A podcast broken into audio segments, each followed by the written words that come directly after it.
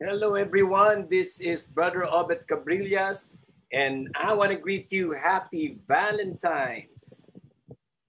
Happy Valentine's, everybody. God is a good God. Shout out to all the people who are already in.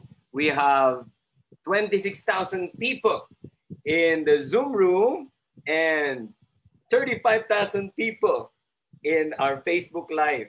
I will be preaching about, let's see, rebuilding relationships. So if you feel like this is a powerful message for you, a special friend, a friend, a former friend, a former classmate, a former office mate, sino bang ayaw ng pagre-rebuild ng relationship? Ano ba itong mga bagay-bagay na ito?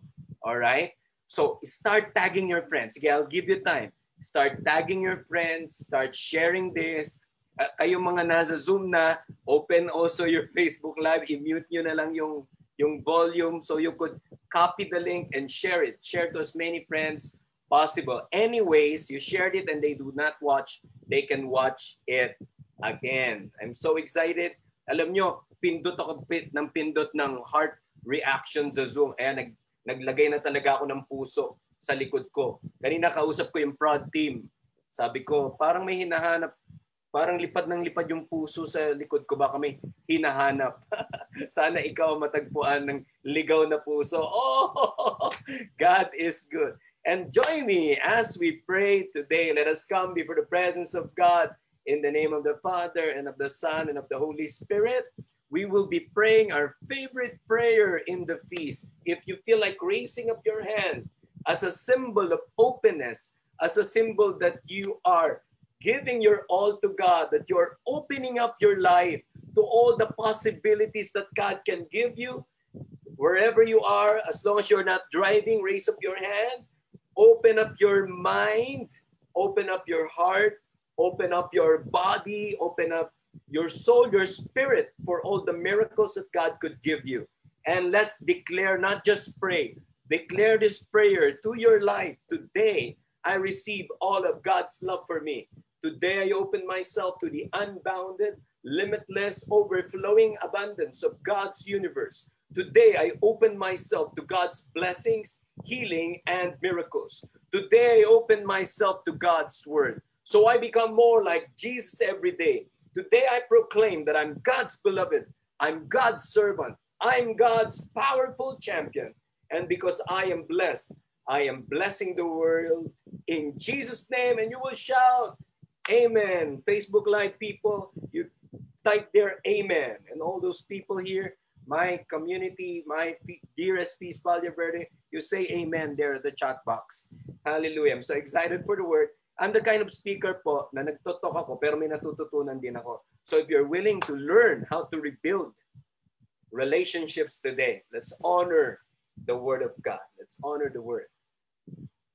Thy word is a lamp unto my feet and a light unto my path we will be reading from John chapter 17.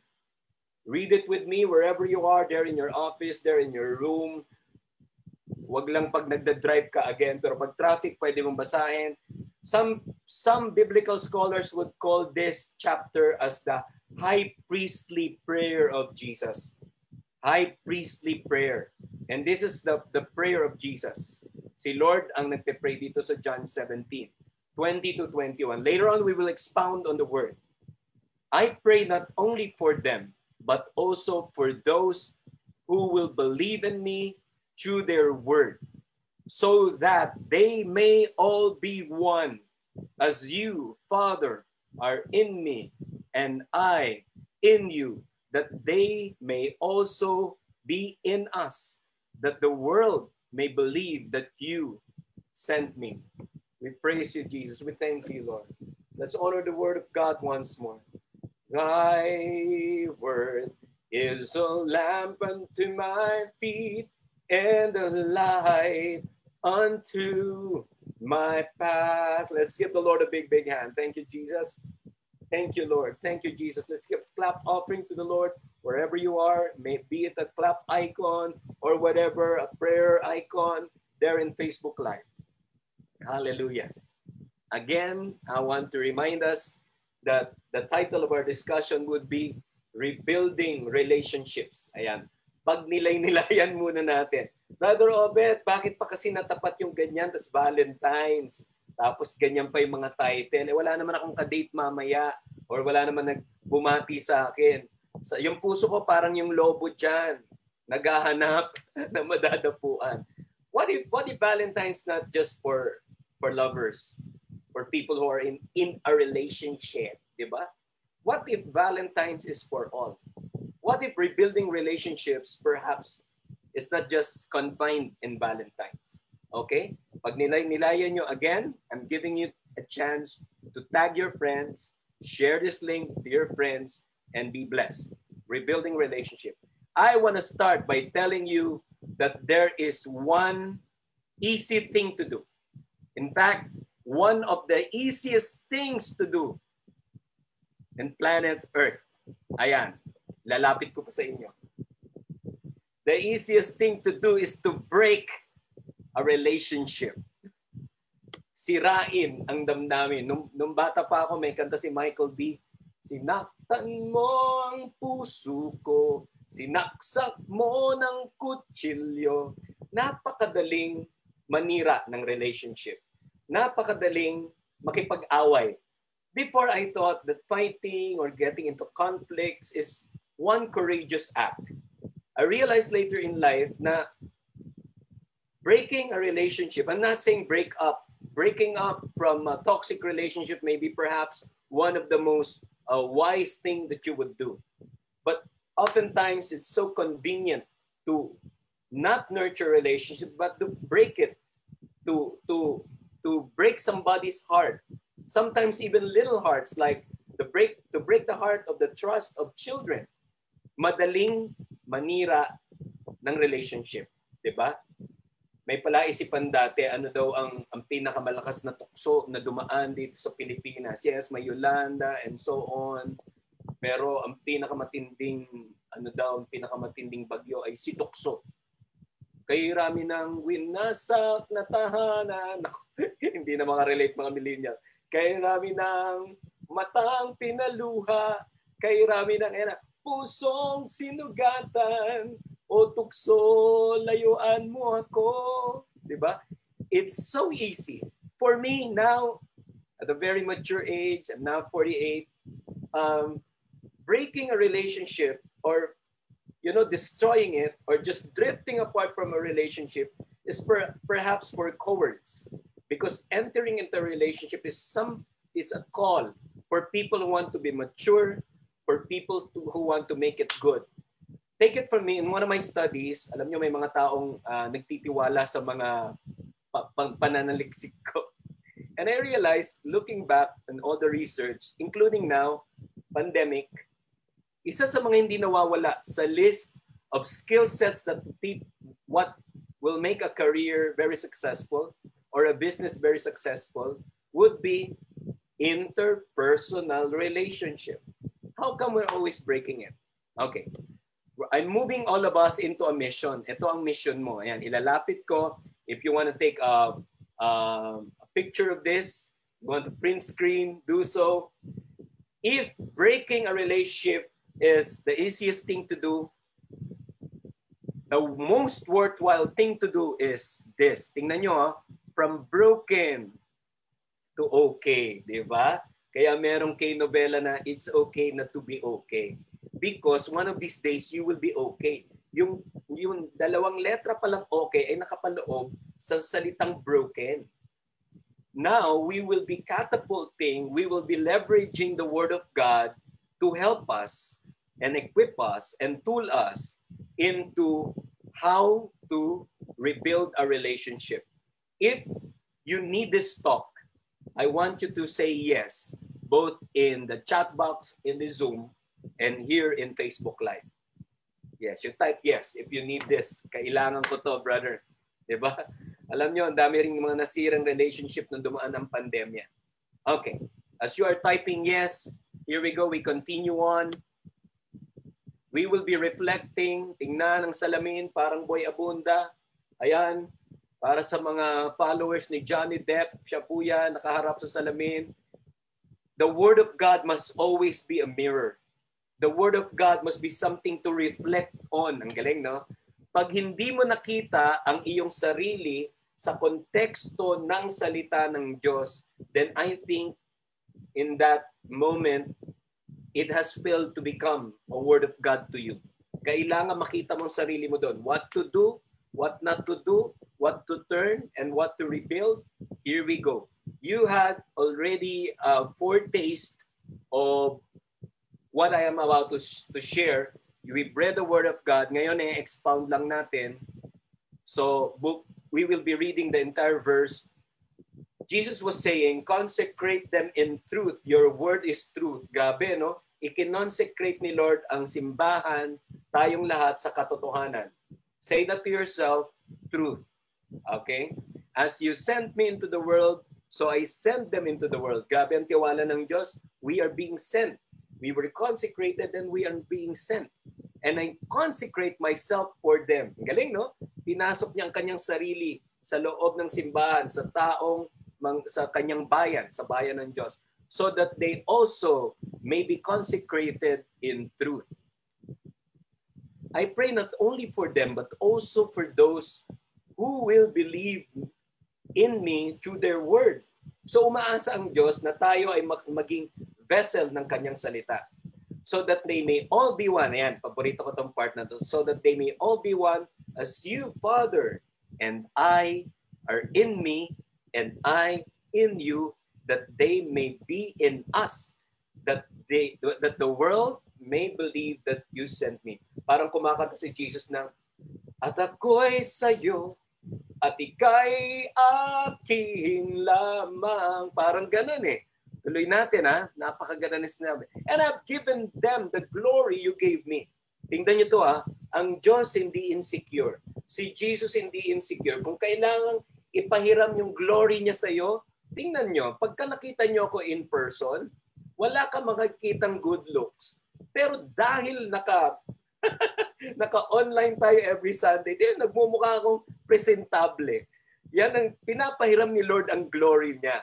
Presence of God inside Pogi. I have given them the glory you gave me so that they may be one as we are one. Yan na naman. Maging magkaisa tayo. Ako'y sa'yo, ikay akin. I and them and you and me that they may be brought to perfection as one, that the world may know that you sent me and that you love them even as you love me. Grabe ang word. Oh. Mamaya ita-dive natin yan. Kasi alam niyo ang feast ngayon naka-set up na for Bible study. Nag-aaral na tayo talaga ng word.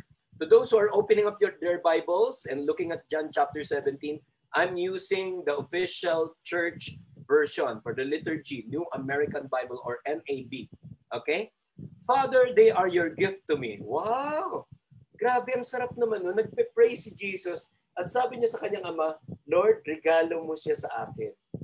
Yung iba-ibang termino ng mga lovers ay God's gift. Yan ang aking GG. May mga ganyan. Si Lord tayo ang kanyang GG, God's gift. Gusto ko pag may nababanggit tungkol sa love, napapangiti si Jose Paulo Bergado. Yan ang nakakatuwa eh. Shout out kay Paulo. Anyway, may be one with me, for they may see my glory that you gave me, because you loved me before the foundation of the world. I'm so excited. I have brought to you, I will bring to you 55 lessons. Dami. Makita ko yung simangot nyo doon. O sige, dahil marami yung 55, eto na lang. This is what I will give you. The five T's, limang letter T of rebuilding your relationships. This is my Valentine's gift to you as it is a Valentine's gift of, of God to me. Then I share with you. If you're ready, type there in the chat box and in the Facebook Live, ready. I'll give you five seconds. Five, four, three, two, one. Ang unang letter T, if you want to rebuild your relationship, would be truthfulness. Katotohanan, pagiging totoo sa Radio Veritas, yan yung kanilang battle cry, battle cry, di ba? Uh, radyo totoo, di ba? consecrate them in truth. Grabe, there's no other no other word, no other aspect, no other environment that Jesus consecrate us to God but the truth. Diba? Sa katotohanan niya tayo, i-consecrate, pinaging banal, and I consecrate myself to them, dalawang beses, so that they may also be consecrated in truth sa katotohanan. What's the point? What's the point? Ask me what? the point is this. Andiyan pa rin tayo sa unang letter T. Every relationship must be based on the truth. I said it, I'm gonna say it again. Every relationship must be based on the truth. Kapag ikaw yung manliligaw na napanalunan mo ang puso ng isang minamahal mo, pero sa panliligaw ay nagsinungaling ka, I tell you the words, every relationship must be based on the truth. Ang mag-asawang may tinatago sa isa't isa. Again, I'm gonna say, every relationship must be based on the truth. Mga kabataan, if you're listening, listen up, y'all. At mga mga millennials, makinig na mabuti.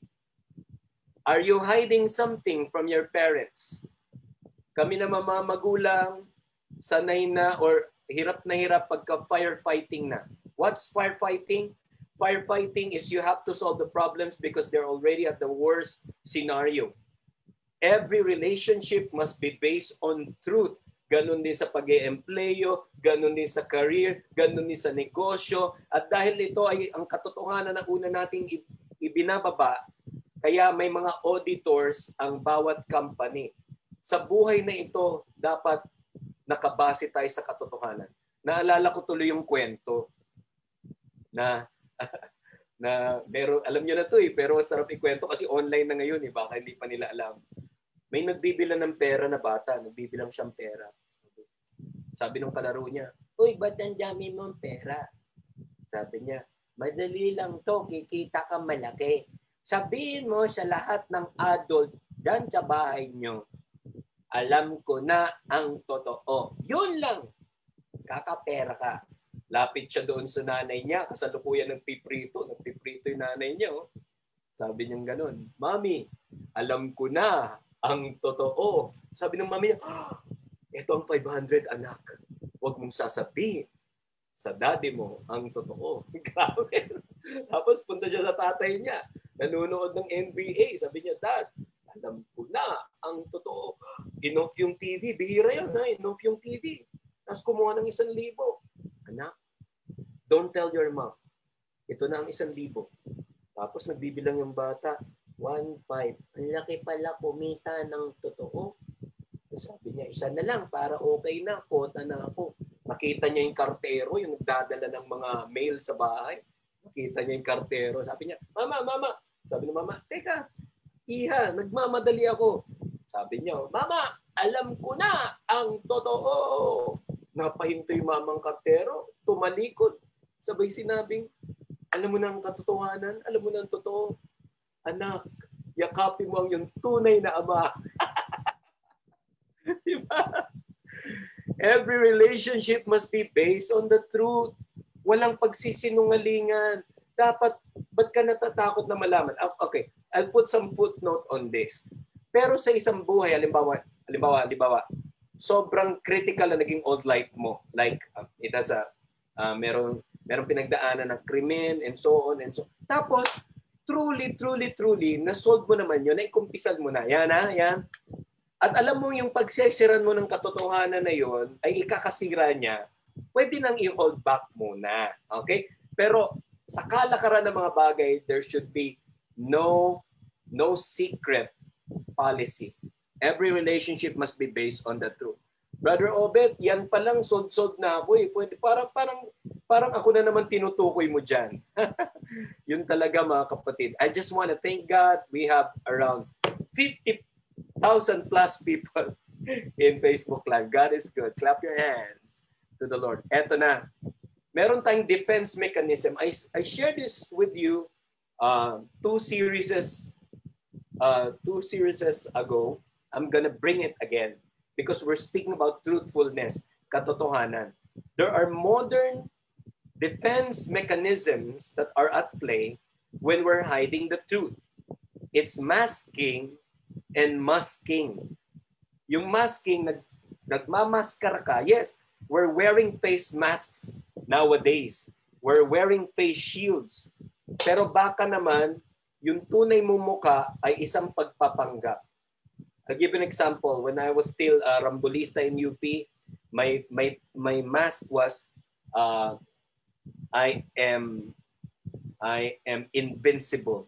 Yung parang ganun, pamacho, astig. Sana hindi nanonood mga brads ko sa fraternity. Maalala nila eh. Yun ang maskara ko. Pero ano ang katotohanan? Ngayon, hindi na ako takot sabihin sa madlang people, sa Peace Valley Verde. Ang katotohanan ay isa akong maskuladong hikain. May hika po ako. Takot akong malaman ng mundo na para akong bata na nagmamakaawa sa atensyon ng tatay ko. Yun ang totoo. Tapos ang aking maskara, siga, alam mo yun? Yun lang, masking, nagmamaskara ako. At ang kanta ko noon, talagang buong buong pusong kina, Oh yes, I'm the great pretender, pretending that I'm doing well. Diba? That's masking, pagmamaskara. Pero may mga tao naman magaling sa masking. Brother Obet, ano ba yung masking? Okay. Sa mga taong pumupunta palagi sa CR ng mga mall, hindi mapigil, mapapansin nyo na may mga may mga mall na parang ang bango ng restroom nila. Minsan hindi totoong mabango. Andun pa rin yung amoy, andun pa rin, sorry for the word panghi, pero may, minamask nila, M-U-S-K. May pabango na hindi mawawala yung panghi, pero yung senses mo, ang pang-amoy, ay mabango, nagsisinungaling. Ibig sabihin nun, ang katotohanan ay mas malakas na odor yung naamoy mo. Bantot din yon Nagdi-disguise ng pango o amoy sabon sa iyong ilong. May ganun pala, brother. Oo, sa buhay ng tao may ganun din. Nilalakasan mo yung isang aspeto ng buhay mo para hindi makita yung vulnerability mo. It's good to hide your vulnerability, okay, when you are facing people you do not know. But it's best to be vulnerable among safe friends. Okay, a group of safe friends, we call them safe place. In a safe place, it's okay to be vulnerable. Like, um, like uh, alam nyo, yung, yung prod team po, alam nila how disorganized I can become. So they give my full support to what I do. Meron akong announcement yesterday na nakakatuwa. Ang, ang, ang akala ng mga taong galing-galing ko mag-present pero inalalayan lang nila ako all throughout. Ganun kasi ang katotohanan. If you will tell the truth, the truth will set you free. Diba? Wag, ka, wag sana maging quote mo ito. Ilalapit ko ha. Napaka-powerful nito. Sabi ni Jess C. Scott, hypocrites get offended by truth. OMG, This is the reason why Jesus Christ was being persecuted during his lifetime. In fact, his lifetime is forever naman. During the time that he went to planet Earth and preached the word, na-offend po ang mga pariseyo sa katotohanan ni Jesus Christ.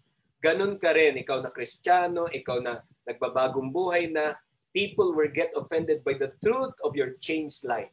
Kaya beware, this is where persecution would come in. Pero okay lang ikaw pinipersecute, wag lang yung ikaw ang na-offend sa truth. Why you get offended by the truth? Because baka, baka, once upon a time, we were hypocrites. Let's move on. Ayan pa. Sige, Brother Obet, I want to be vulnerable. Meron akong aaminin mamaya sa mama ko, sa papa ko, sa girlfriend ko, sa misis ko. Ito naman ang message ko. Do not underestimate your loved one's capacity for truth meron akong aminin sa inyo. Before I got married to Mami Joy, I look at my credit card. Alam nyo, I'm in a debt trap.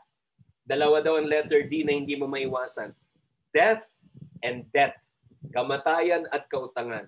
Alam ninyo, nahihiya man ako, magaling ako magtago dati.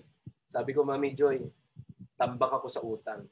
Nagulat siya. Ayan, doon galing yun. Do not underestimate your loved one's capacity for truth. Sabi niya talaga, paano na? You know what Mommy Joy did? She helped me.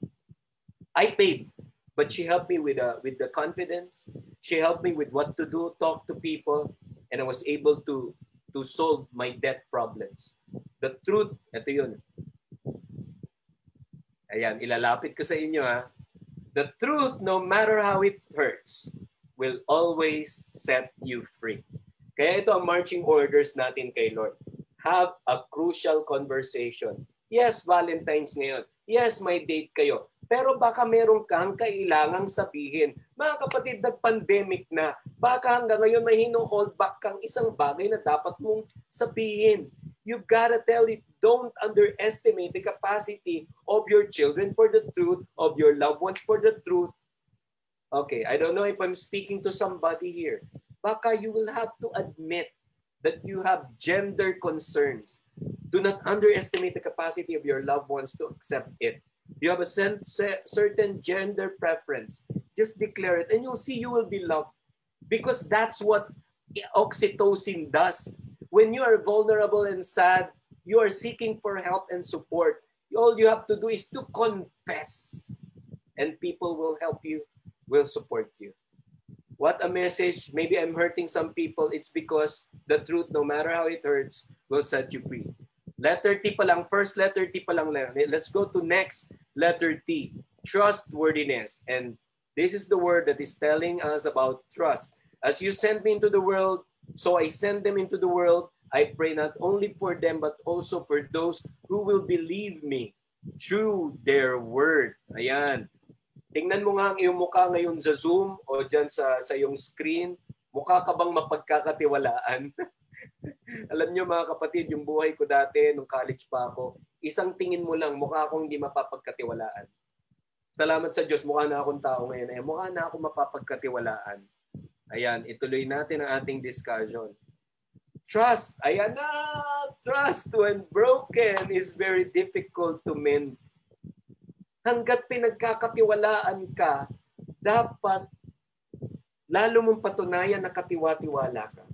I heard a mom telling a son, Son, sabi nung mami, anak, kilala ka na nung uh, mga kamag-anak ng girlfriend mo.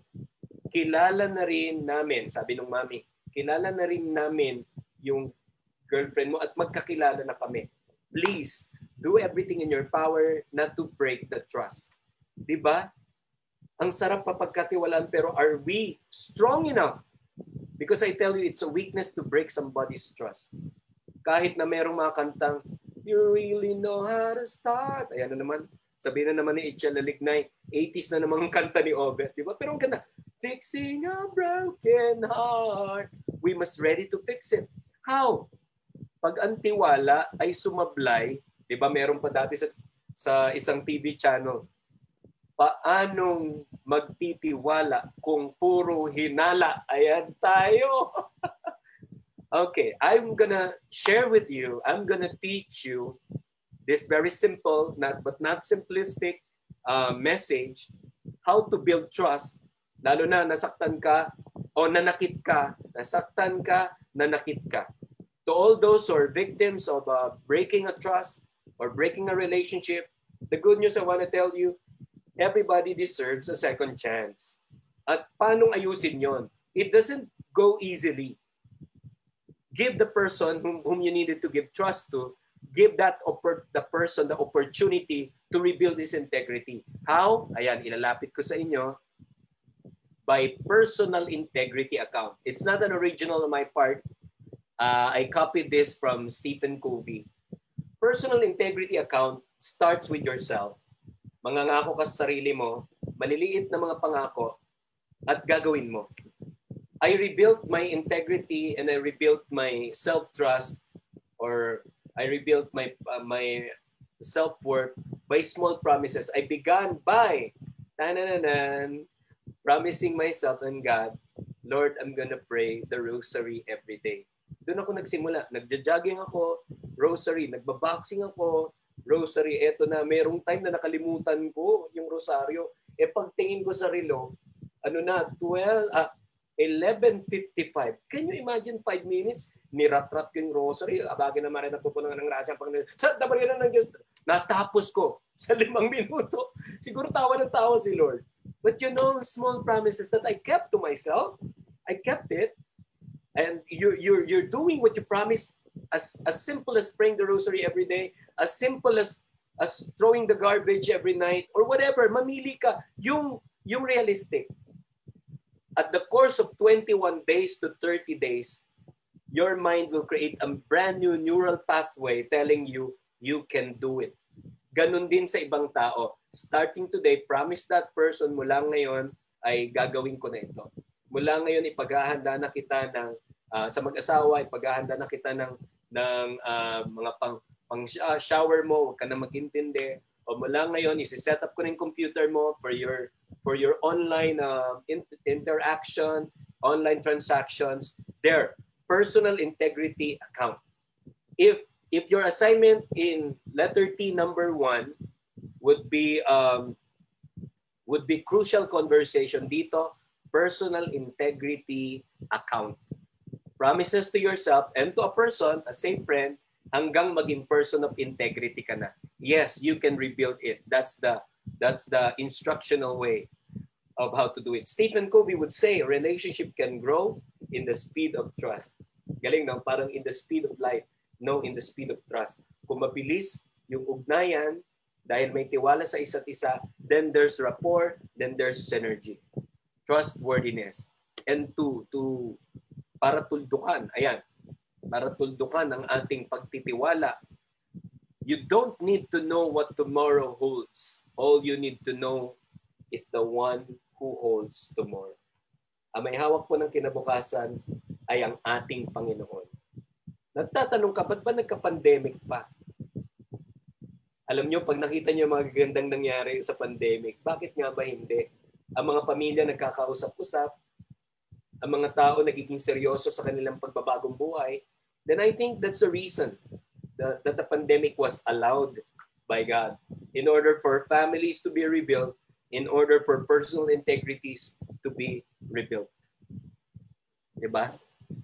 I told you before, I'm gonna say it again. What is love for you? Loving for me is letting go, letting grow, and letting glow. Yan ang tiwala. Doon tayo mag-focus sa glow. Tingnan mo ang iyong mukha sa salamin. Parang boy abunda pag ikaw ay mas pumogi kaysa dati, you might probably be in the right relationship. Pag marami nagsabi, uy, gumaganda ka. You might be in the right relationship, in the right community, in the right feast, in the right friendship. Because there's something about friendship and trust that makes people beautiful. And it is said in Luke 16 verse 10, isa sa mga paborito kong verses, the person who is trustworthy in very small matters is also trustworthy in great ones. And the person who is dishonest in very small matters is also dishonest in great ones. Kaya kung nakakapagtiwalaan ka sa maliliit na bagay, doon ka pagkakatiwalaan ni Lord sa mas malalaking bagay.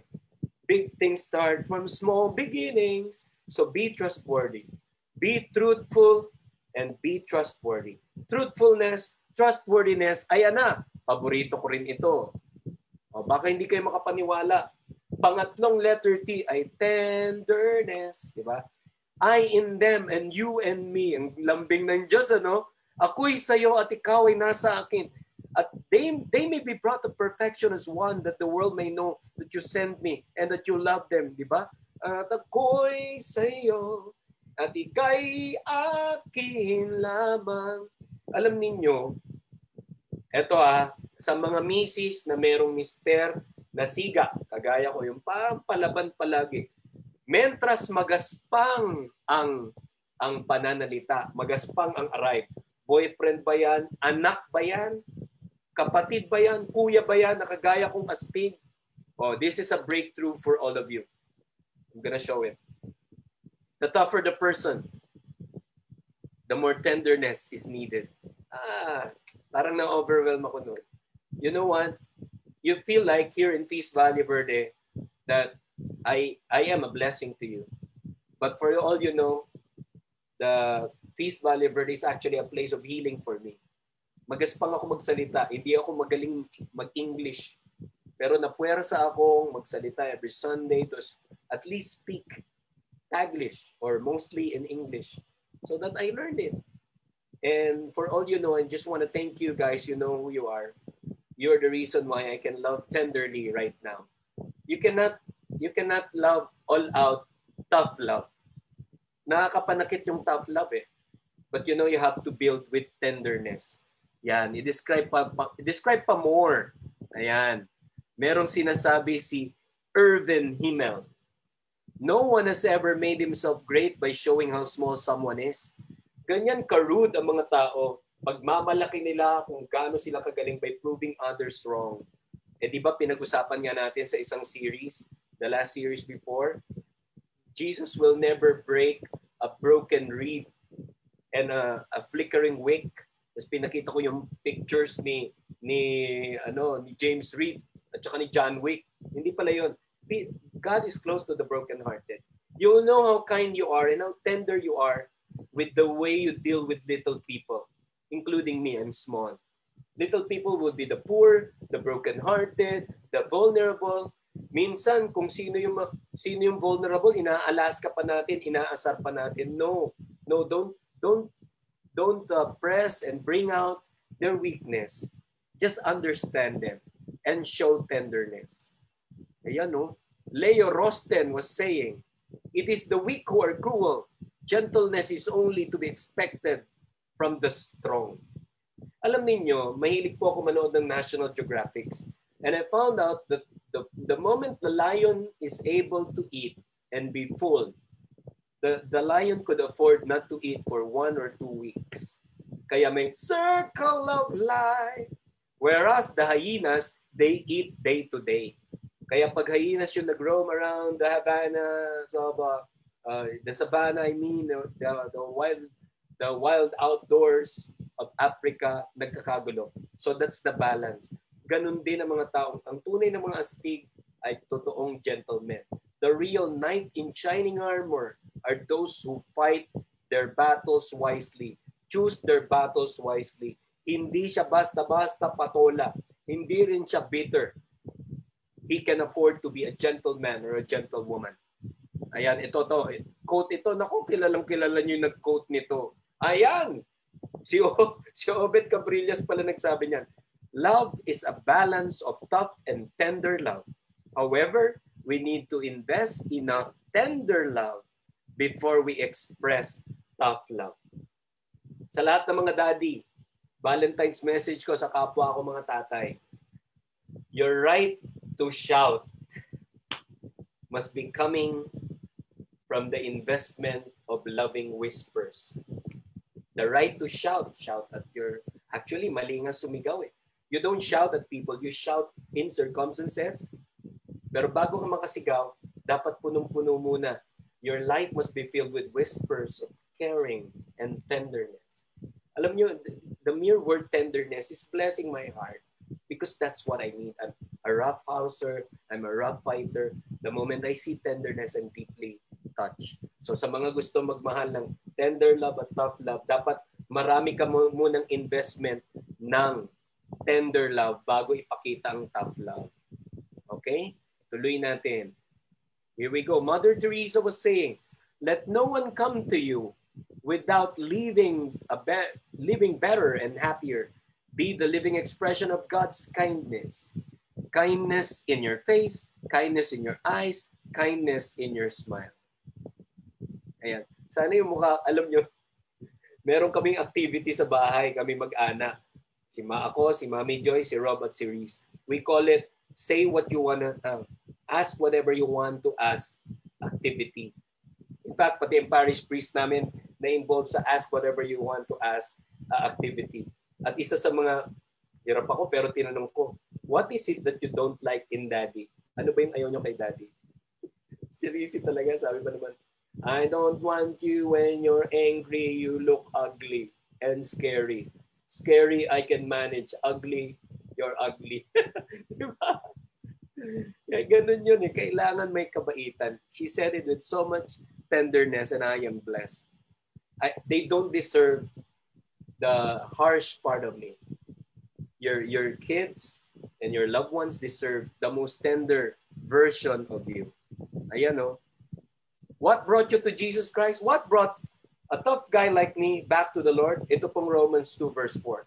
Take note, that take a picture of this. For For all the toughies or tough guys out there, hindi ka basta-basta mapapabalik ni Lord. Pero ito yon. Or do you hold this priceless kindness, forbearance, and patience in low esteem, unaware of that the tenderness of God would lead you to repentance? Again, unaware that the tenderness of God would lead you to repentance. Alam niyo, alam niyo naman na dati nag, nag-drugs po ako. And in order for me to, to get healed, really healed, I, may, I subjected myself to a personal 12 steps program. At meron akong pinakapakinggan na message and also meditation. At isa sa meditation ko yung kanta na, It's your kindness that would lead us to repentance, O Lord, knowing that you love us no matter what you do.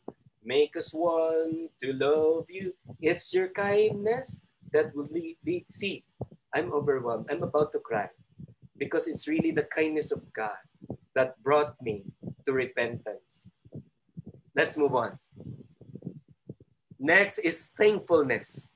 Because Jesus said, Father, they are your gift to me. Thine is thy gift to me. I always sign. Let's reflect all the more. Ano sabi ni Harold Kushner? Ayan. To highlight how important gratitude is or thankfulness is, before I read Harold Kushner, I want you to know that gratitude is the attitude that magnetizes the mighty blessings of God. Alam mo yun? Pagka palagi kang nagpapasalamat, you are actually manifesting the magne- magnetic power of God's grace. The attitude of gratitude. We read from Harold Kushner. He is a Jewish rabbi. He's the author of When Bad Things Happen to Good People. And he said, if you consecrate concentrate on finding what is good in every situation, you will discover that your life will be suddenly filled with gratitude. Ayan na, what is gratitude? A feeling that nurtures the heart. When you are grateful, there's serotonin flowing to your body, making you strong, making you feel young. Philippians chapter 1, verse 3 to 4 says, I give thanks to my God every time, every remembrance of you, or every time I remember you, praying always with joy in my every prayer for all of you. I want to talk to the intercessory ministry. Please, when you pray for somebody, uh, thank God first. Thank God every time you remember them. Yan ang sabi sa Philippians. And you have to pray with joy. Kailangan masaya ka na. Kahit malungkot pinagdadaanan niya, you just claim the happiness upcoming. You know, if there's no intercessory ministry, a feast could not stand. A church could not stand. We're not just an organization. We are a spiritual community. So without prayer, a prayerless church is a powerless church. A prayerless man is a powerless man.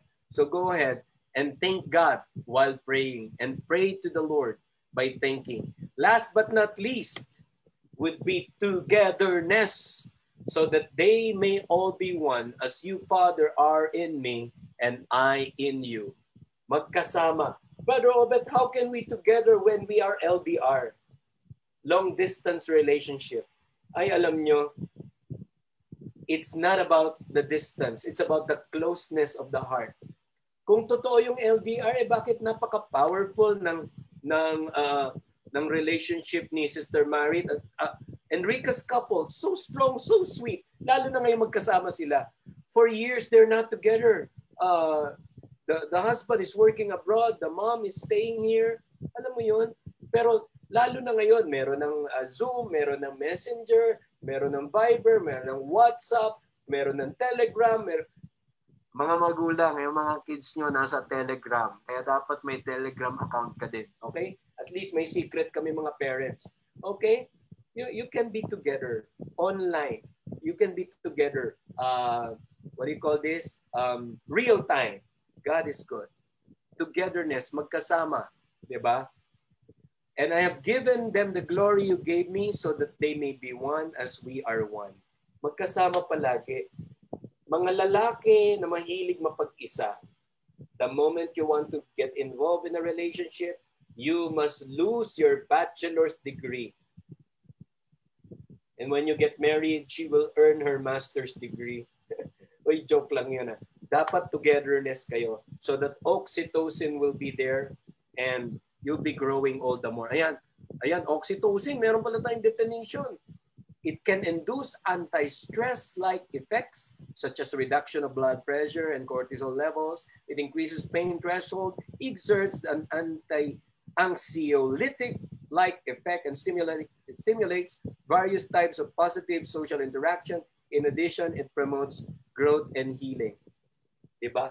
Pag may kasama ka, kapag, yes, pag online, long distance, pwede, pero better yet, sino ba ang kasama mo palagi? kas- kasama sa iyong tahanan. Please, all the more be kind to the people who live with you. We need some oxytocin. We're about to end. If you stop burning in true love, someone somewhere will die of cold. Diba?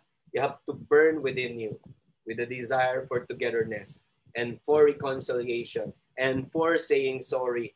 You must be a strong forgiver so that relationships will be restored. What does togetherness do? I want to call this the mathematics of cooperation. It subtracts burdens, it adds the, the fun, it divides the effort, and multiplies the result.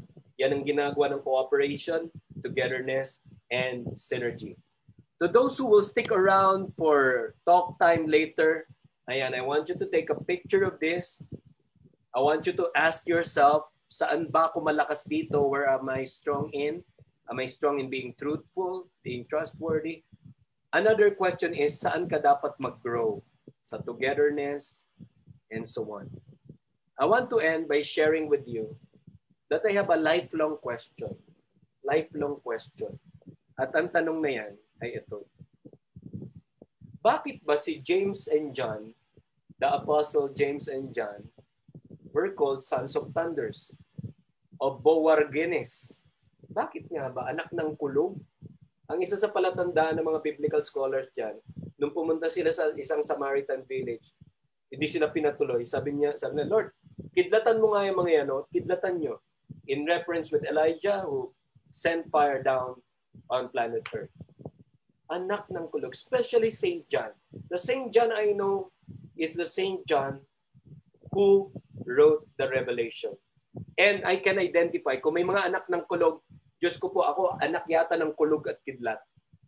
I used to look at myself as an all negative person. Walang magagawa mabuti. Taga-bagong baryo, walang magagawa mabuti. And I read in one of my research, it says here, it is the fervency tempered by love. Ayun na. In fact, 1 John, the word love and its relatives occur over 40 times. When he first met Jesus, John was Boanerges. But after walking with Jesus for a lifetime, the Son of Thunder earned the new nickname, Apostle of Love. Friends, what I preach to you is the same love that changed me. Ako po ay anak ng kulo. Ako po ay anak ng kidlat. But I want to be an apostle of love, transformed by love. I share the five letter T's with you, bring that with you. Truthfulness, trustworthiness, tenderness, thankfulness, and togetherness. Because our mission would be here is the mission I want to post. Let's be apostles of love. Let's rebuild relationship. Pray with me in the name of the Father and of the Son of the Holy Spirit. Dear God, you know our needs, you know our families, you know our friends. If perchance there's a family here who needs reconciliation, there are friendships here that needed synergy to synergize once more. Let there be humility. Let there be apology. Let there be forgiveness. Let there be a rebuilding of relationships today. And this we all declare in Jesus' name. Amen. Let us worship the Lord. We praise you. We honor you, Jesus Christ. We thank you. Hallelujah. Praise Mga kapatid, it is my prayer that every time you think of how much love God has for you, may you be overwhelmed and may your hearts overflow with joy and gratefulness. Can you imagine? We have a Father who loves us so much that Christ died a shameful death, one he did not deserve, to be the ultimate sacrifice who reconciled us with God. We are the lost sheep. God will leave the 99 for each and every time. His love transcends all reason. His is the love that never runs out and is never withheld, no matter the circumstances and its consequences. I spoke a word, you were singing over me. You have been so, so good to me. Before I took a breath, you breathed your life in me. You have been so, so kind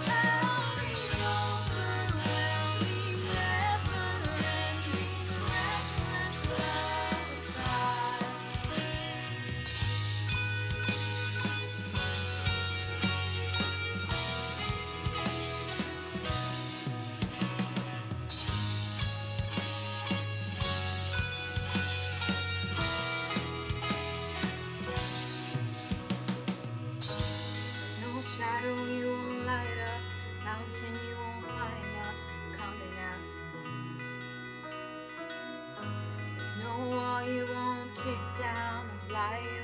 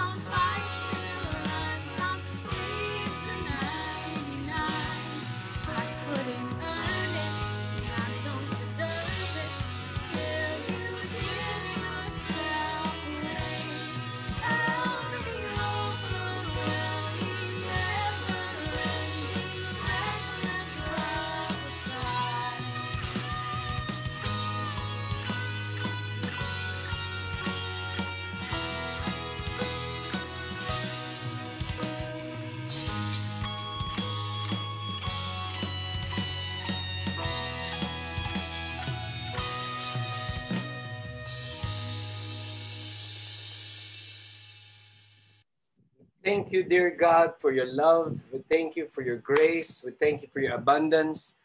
And we thank you for the opportunity to worship. At this very moment, my dear friends, I want you to, in your mind, in your mind, I want you to lift up every every financial resource that you have. If raising up your hands will be a, a good gesture for you to lift up in prayer, do so. Raise up both hands, and as you close your eyes, think of think about your bank account, think about your wallets. Yes, think about every source of income, career, business, people who haven't paid you yet. Lord, I just want to declare the many, many streams of income all around us to flow and rebuild our finances, God. Because you know how generous people are in this group, in this space, in this feast, in this community. Bless us in such a way that we can be a blessing all the more. All these we declare, we declare promotions, we declare business opportunities, we declare, God, especially the ones who are praying this way, Lord, i-bless nyo lang po, magbibigay ako malaking tithes. Yes, you will meet them halfway, God, because they just want to have an opportunity to be generous. All this we declare as a response in worship. And we declare, God, that all our dreams will come true in Jesus' name. And everyone will say, Amen. Thank you, dear God. Praise you, Jesus.